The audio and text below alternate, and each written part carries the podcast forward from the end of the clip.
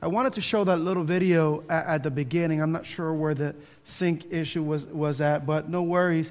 Uh, the reason for the video is because, you know, for the last couple of weeks that I've been preaching, we've talked about the fact that you don't have to be a salesman, you don't have to be a saint, you don't have to be the entire process. Well, this time, the idea is that you don't have to be a theologian. As you saw in that video, everything she asked of him, he's like, Well, I'm not an expert in that area. I'm not an expert in that area. A theologian is someone who studies theology or the study of God.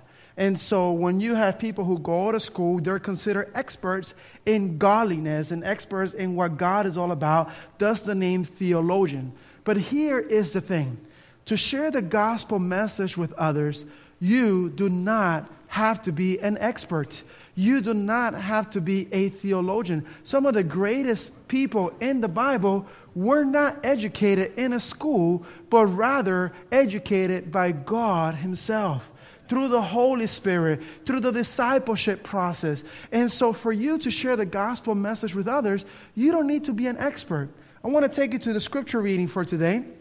Go with me to John 13, beginning on verse 34, and we'll read verses 34 and 35 only. Uh, John 13, and when you have it, say amen.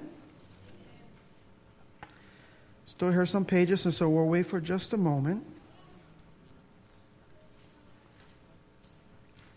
This is John chapter 13, beginning on verse 34. And here's Jesus speaking, and he says as follows A new commandment I give to you, that you love one another as I have loved you, that you also love one another. Verse 35 By this all will know that you are my disciples if you have love for one another. The gospel is very simple in its message. What God is asking of us through Jesus is that we simply love one another. Now, I'm not trying to take away from the fact that there are some things that we need to keep in mind because, I mean, the Bible talks about this idea of faith and works and how faith without works is nothing. And so you can't claim that Jesus also says, hey, if you love me, keep my commandments. But he's giving you the greatest commandments of love God and love one another. And how is it that the world is going to know him? And that you're his disciples, not by how well you know the Bible inside and out, by how much or how easily you can recite the commandments and all of the Bible prophecies from memory. No, no, by how you love one another. And so, if I were to come into a community of faith, a community of people that you belong to one another, you see each other, and I see the love manifested, I want to be part of that community.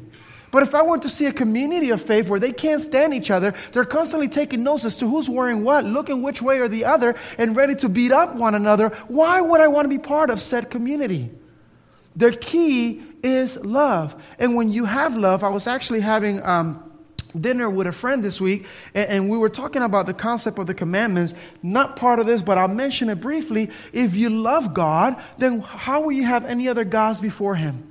How will you bow down to them and make any images and kneel before them to, to, to that extent to worship them or mention His name in vain? If you love God, why will you not spend time with Him on the day He set aside for you and your family to be with Him? If I love my neighbor, why would I lie to them, steal from them, kill them, etc.? And you're saying, ooh, I would never take anybody's life. Well, do you remember the Sermon on the Mount? Jesus says something along the lines of, you know, getting angry or even lying to someone is the same as killing them. When was the last time you got upset at one of your church members or family members? And so think about that. If I love you, then all of that falls underneath that. Understand that loving one another is not an exclusion of the laws and the tenets of God. However, there is a time and a place for everything. You remember that old adage, no one cares how much you know until they know how much you care?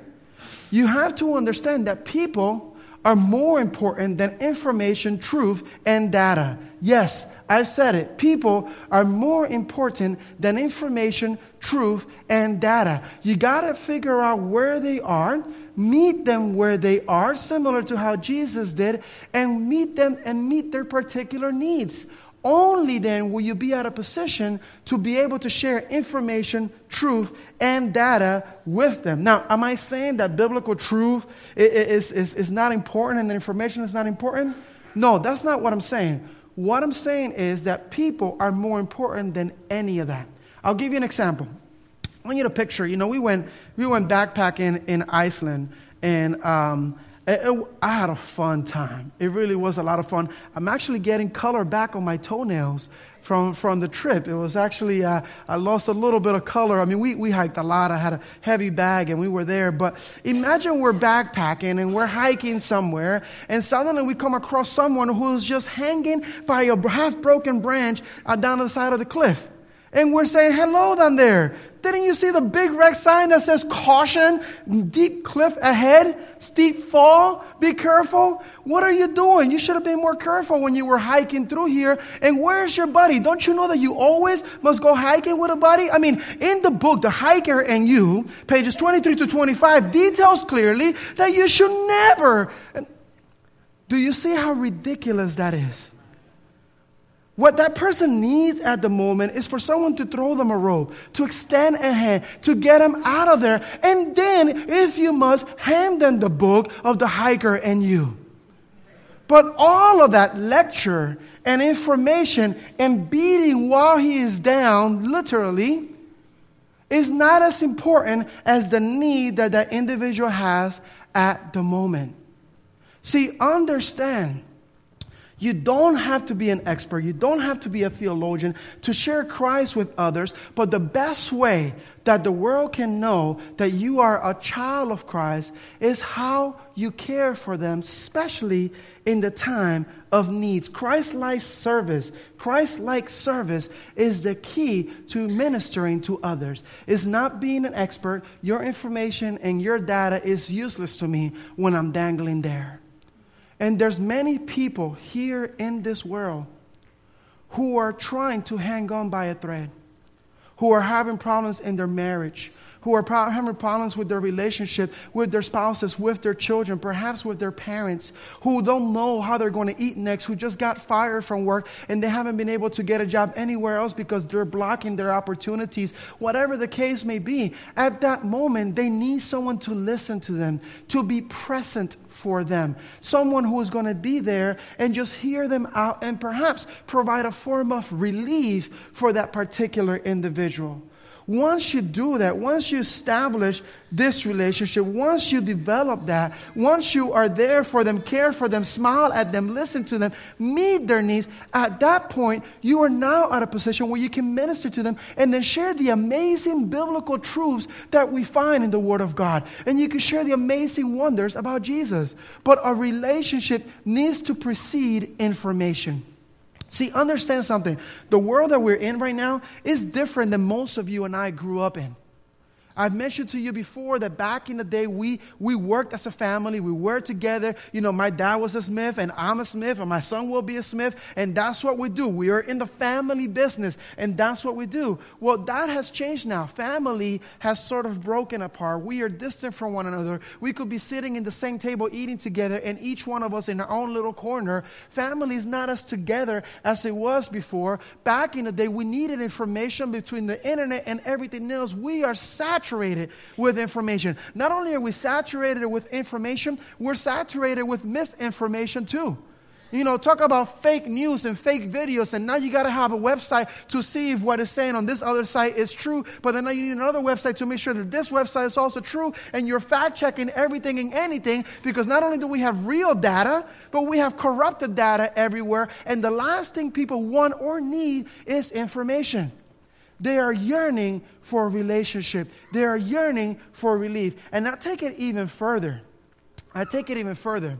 Right now, just look at the news, look out there, go sit at a mall somewhere and just sit there and just watch people for a little bit. Don't do it in a creepy way, you know, but just just just just watch people for, for a moment and, and, and notice the need for Christ. When I, when I lived in Camden, New Jersey, one of my cousins, I won't mention his name because we record this stuff and we put it online. But one of my cousins, he, he was. Um, he was an entrepreneur dealing in illegal substances somewhere in a corner of this street and that street, right? And, and so, I, I, as, I've, as I've come in there in Camden, you know, I've seen people in the corners all of the time, whether they're selling one product or another. Now, with that being said, I'm not just going to walk up to a complete stranger and say, What are you doing here? What is going on? Come over here. I'm looking to get shot. However, my cousin, his family, you don't know how many times I've pulled him out of places, whether he's being strung down or being up to no good. And I'm saying, bro, you got to cut this out. And you've know better. There's a time that he actually pulled out a gun at someone, and they call me and says, you got to come and get your cousin. He's going to get killed. And so I had to go out there and reach him. But why was I able to smack him up, yank him up, yoke him up, do everything that I need? Because we have a relationship. If I were to do any of that to a complete stranger, even if it's a 12, 13 year old kid, these kids are crazy nowadays. They're packing heat and then we'll do some stuff. So you can't do that. So when there's a world of people out there who are given into sin, to the pleasures of the world, to all of these things that we hear about in the scriptures, without a relationship, you are not really able to reach them. They're going to look at you like you're crazy. They're going to say to you, You better get out of my face. They might even threaten you. They want nothing to do with you. But when you start ministering to their needs, they can't argue with that. I'm hanging and dangling by that branch. You extend a hand. I don't care who you are, how you look like. I don't care if you have bad breath, busted teeth. It doesn't matter. I'm going to say thank you. Mwah! You saved my life because you've met my needs. You took care of me when I was hanging on by a thread. You minister to people, you connect with people, you love people. And when they're ready, you can share information with them. You could share them biblical truth. You could tell them how they can really experience through, true and genuine happiness, how they can experience that joy even if they're in the midst of a fiery furnace or sitting in a lion's den. You could tell them, you know what, when you give your life to Christ, it doesn't mean that everything is going to be perfect. It doesn't mean that there's going to be prosperity across the board. It doesn't mean that it's all going to be flowers and rainbows. Things are going to get ugly. If anything, the minute you choose to give your life to Christ, they're going to get even uglier than what they have been. But the difference is, that there's going to be a joy and a peace within, that even in the midst of the storm, you can go down the boat and just fall asleep like a baby. And yes, disciples may come up to you and says, "You don't even care if we die." It's all good because with Jesus in the vessel, it does not matter what the storm looks like. It doesn't matter whether or not you can eat. He will hold you up. He will sustain you. Even if you spend 40 days and 40 nights in the desert. Even if you're like Moses who spent a month and a half on the mountain without anything to eat but feasting on the Lord. But they won't hear until they see the love. And I will tell you, it's hard to love unless the love of Christ is truly growing and being perfected in you. Now, I want to move on just briefly from this because I want to make sure that you have the following. You don't have to be a theologian, you don't have to be an expert. You have to simply love people, and when they're ready, you can share now with them. Now, I will tell you, some of us are very good at loving people. Some of us are phenomenal. I mean, you just get to know them and you just say, You're just a big ball of love. Look at that. You're just amazing, so caring, so compassionate. But it doesn't end there. You do eventually have to share with them about Christ Jesus. Because after all, if we believe that Christ is coming soon, then why are we just playing church? Why are we coming here feeling good about ourselves? We sing a few songs, we stand sit down at certain times, kneel whenever it is, we listen to it, and then we call it a day. Why is it that we're going out there and just feeding people but not sharing with them Christ? You see, it all goes together. You have one, then you have the other. And when you do the other, you do it in love. Now, some people don't share for the following reasons. It may not apply to you, but I share with you. Number one is fear of not knowing. You know, I don't know the Bible as much as I should. You should go talk to Joey or the elders, anybody else. Maybe they can help you. Don't be afraid. When you're ministering to people and they ask you a question that is like, I never thought of that, don't be afraid to say, you know what, I don't know. But I'll be more than happy to, you know, look into it. Or perhaps, why don't you get your Bible? I'll get mine. We'll study. Let's meet next week. We'll discuss that topic together. They will respect you so much more when you tell them, I simply do not know, and I will check into it for you, than if you try to just pull out of a hat an answer that they're not going to buy to begin with because you yourself have not bought it as you're giving that answer. So when it comes to sharing the gospel message, if you don't know, it's okay to say that you don't know. Number two, one of the mistakes or one of the things to keep in mind when minister to people, sharing way too much information. See, you have an opportunity to minister to someone, and many of us think, I got to give them, you know, the, the, the, last five years of school, everything that I learned, I got to throw it all into this one conversation right now because I may never get a chance. It does not work that way. You know, there was a, a, a, a salesman who used to go door to door, and the story goes about the individual when people were asking for directions, he would love to just give directions. He always loved to explore new routes, and he always gave too much information. Individual pull up to him, lower the window, hey, I'm trying to find how to get to so and so place. Oh, well, I know how to get you there. Number one, you could go out here to Walnut Street, make a right. Then you could get, you know, you're going to pass Chestnut and you're going to pass, you know, Maple and you're going to pass Cherry Street and you're going to pass this one. Once you get to, to, to, um, Lehigh Street, right there, you're going to make a left. And then you're going to pass a house in the corner where an old couple used to live there, but then they passed away and they sold it at an auction. And, um, you know, now some weird young people that live there. So if you hear some loud music along the way, just ignore because those people are wild. But, you know, we put on a, a petition to actually request to have them removed from that particular property. But anyhow, you're going to go from there and you're going to, and then after he finished all of that, he says, I also have an alternate route for you where you could go now this way. And he began the story all over again. The person began to, you know, move up, roll up the window little by little as they were putting, I got it, we're good, we're good. We'll ask somebody else.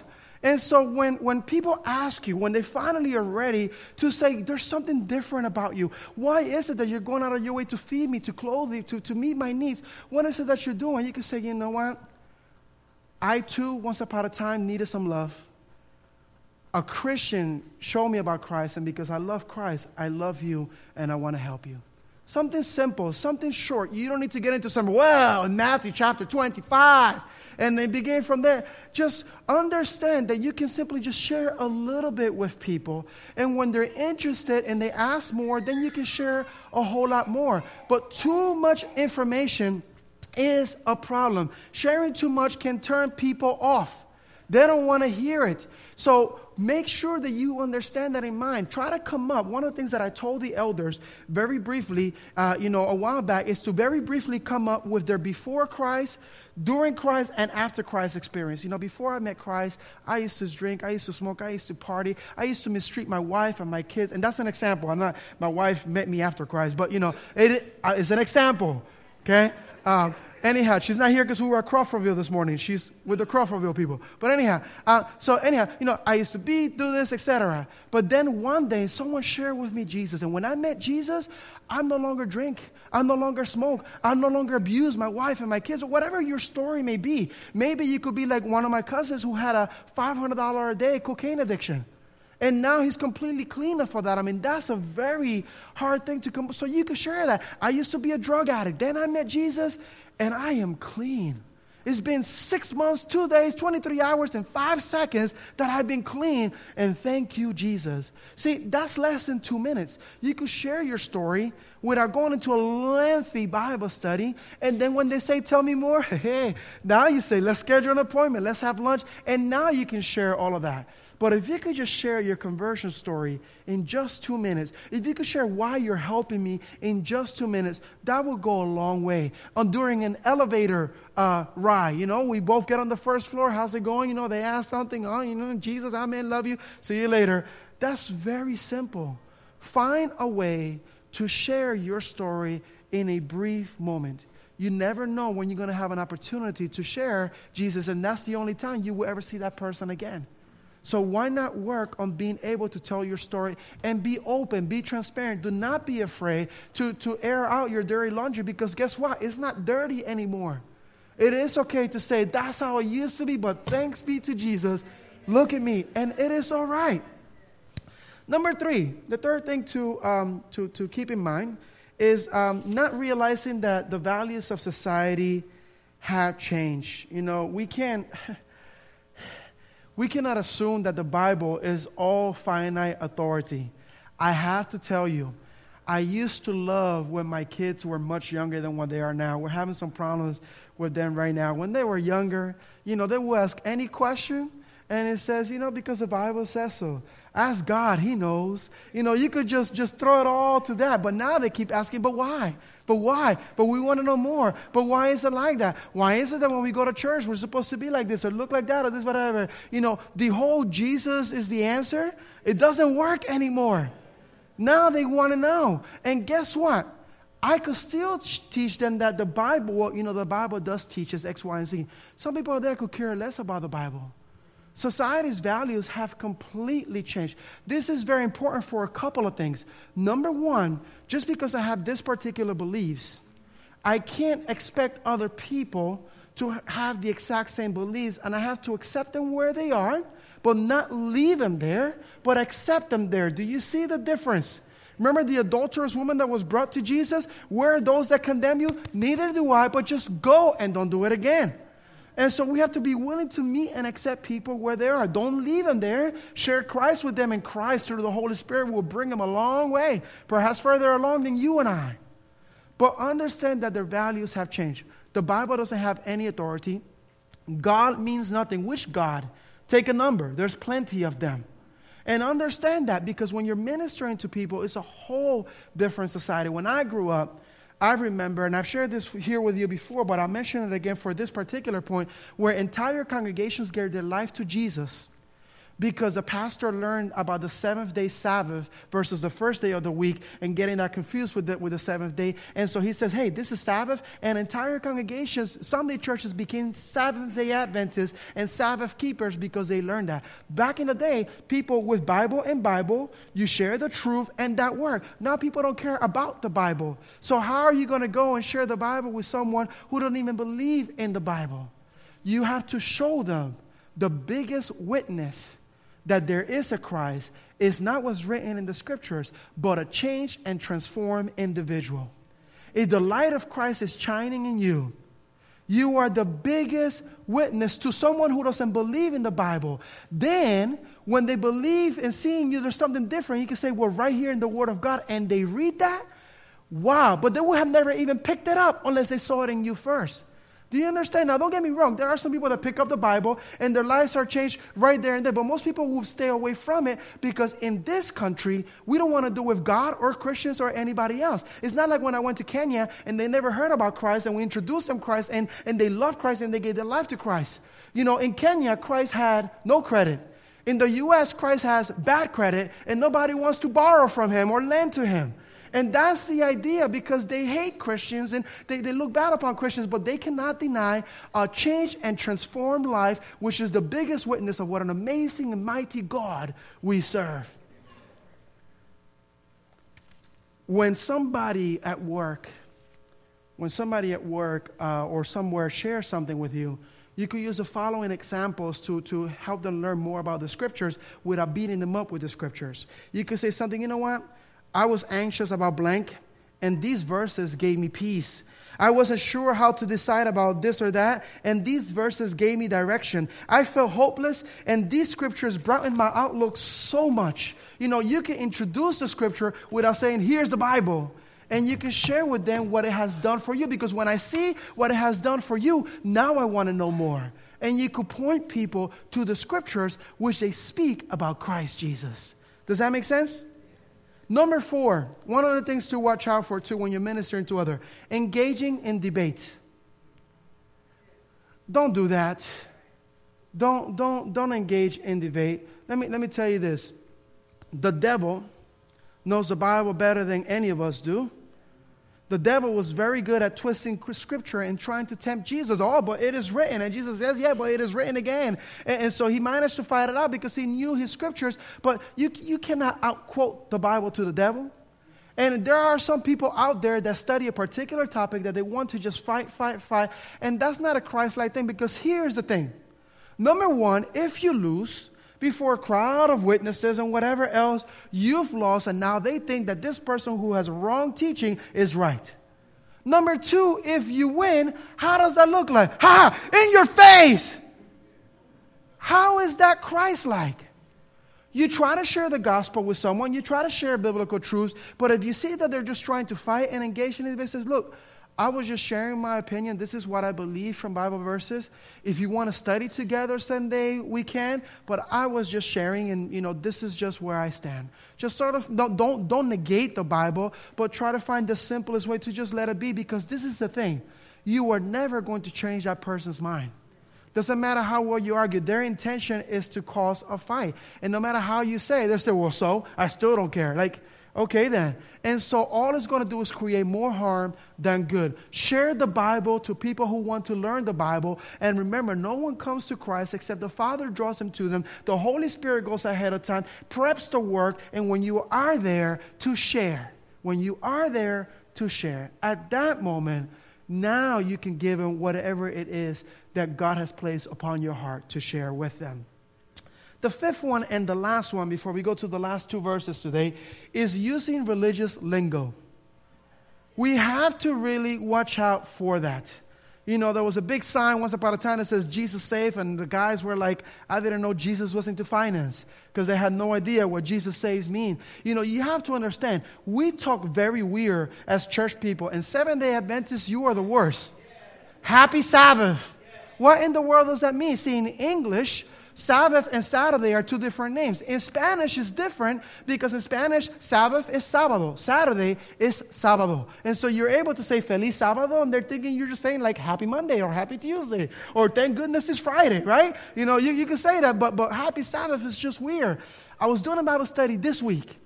And the young lady that I was doing the study with, she, she noticed that we had talked before about uh, I, actually, what I said to her was, and she was taken back, I says, you know, yeah, and you know, and, and Jesus, he's my bridegroom and I'm his bride. And she looked at me and says, and she's like, are you?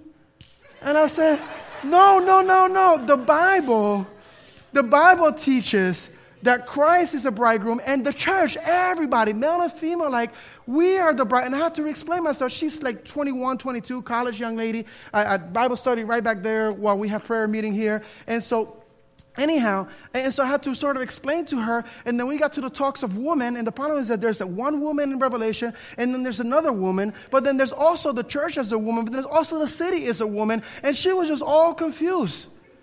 And so we have to be careful with our religious lingo because she was questioning why I was married with children for a moment there as I shared with her this. But so you have to be careful and, and try to teach people as though they were children. Now, without talking down upon them, without patronizing them, but, but make sure that you explain it, that you say, you know, the Bible compares what I should have proceeded and said. The Bible compares us as, uh, the body of Christ as if we were bride and Christ is the groom. And one day we're going to be reunited with And then I could have said, So he is my groom and I'm his bride. See, that would have made much sense after that explanation. And so the religious lingo is something we need to watch out for because we think people speak the same language.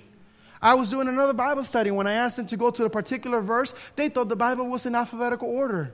They weren't sure how the names quite worked out and said they were trying to find it. And so you got to understand that we are a whole different culture than the people that we're facing, and religious lingo can be a complete turnoff because this is what happens. Number one, they come in, they're listening to this language, they're thinking to themselves, okay, I don't know what they're talking about, it's their own secret thing, I want no part of this, and they're excluded.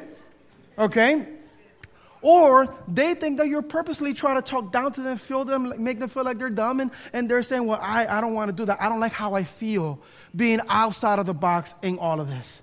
So, whether they think you're exclusive or they feel left out inadvertently, this is something that we need to watch out for. Go with me to John chapter 14. John chapter 14, verse 26. And when you have it, say amen. In the idea of you not having to be a theologian, let me tell you what it is that you can do on behalf of Christ continually. Pray daily. Spend time with God daily. Study your scriptures. And if you are like me, if you are like me, where you have a terrible memory, a terrible memory. I read the Bible, and there are some stories that I get confused all of the time. Like we were studying about Paul this morning, and I couldn't remember if the, the, the soldiers heard or saw the light, but it was one or the other. And I can remember the confusion there. And you know why? Because I haven't read that in a while.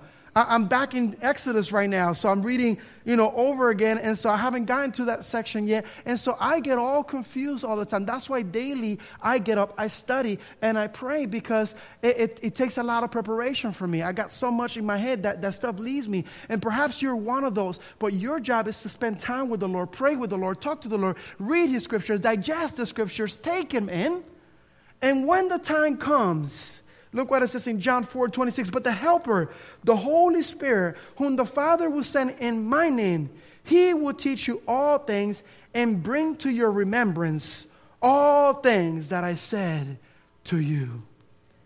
That is a promise from above. Now, it's hard for him to bring to remembrance, not impossible, but hard for him to bring to remembrance something that was never there to begin with. This is, why, this is why it is our duty to seek God daily and commune with Him daily so that when the time comes, all of those things just come back and you just, wow. And you're able to share that because the Holy Spirit can work in you and through you for the benefit of all. Last text for today, Acts chapter 4, beginning on verse 8. And when you have it, say amen. Acts chapter 4, beginning on verse 8. And when you have it, say amen.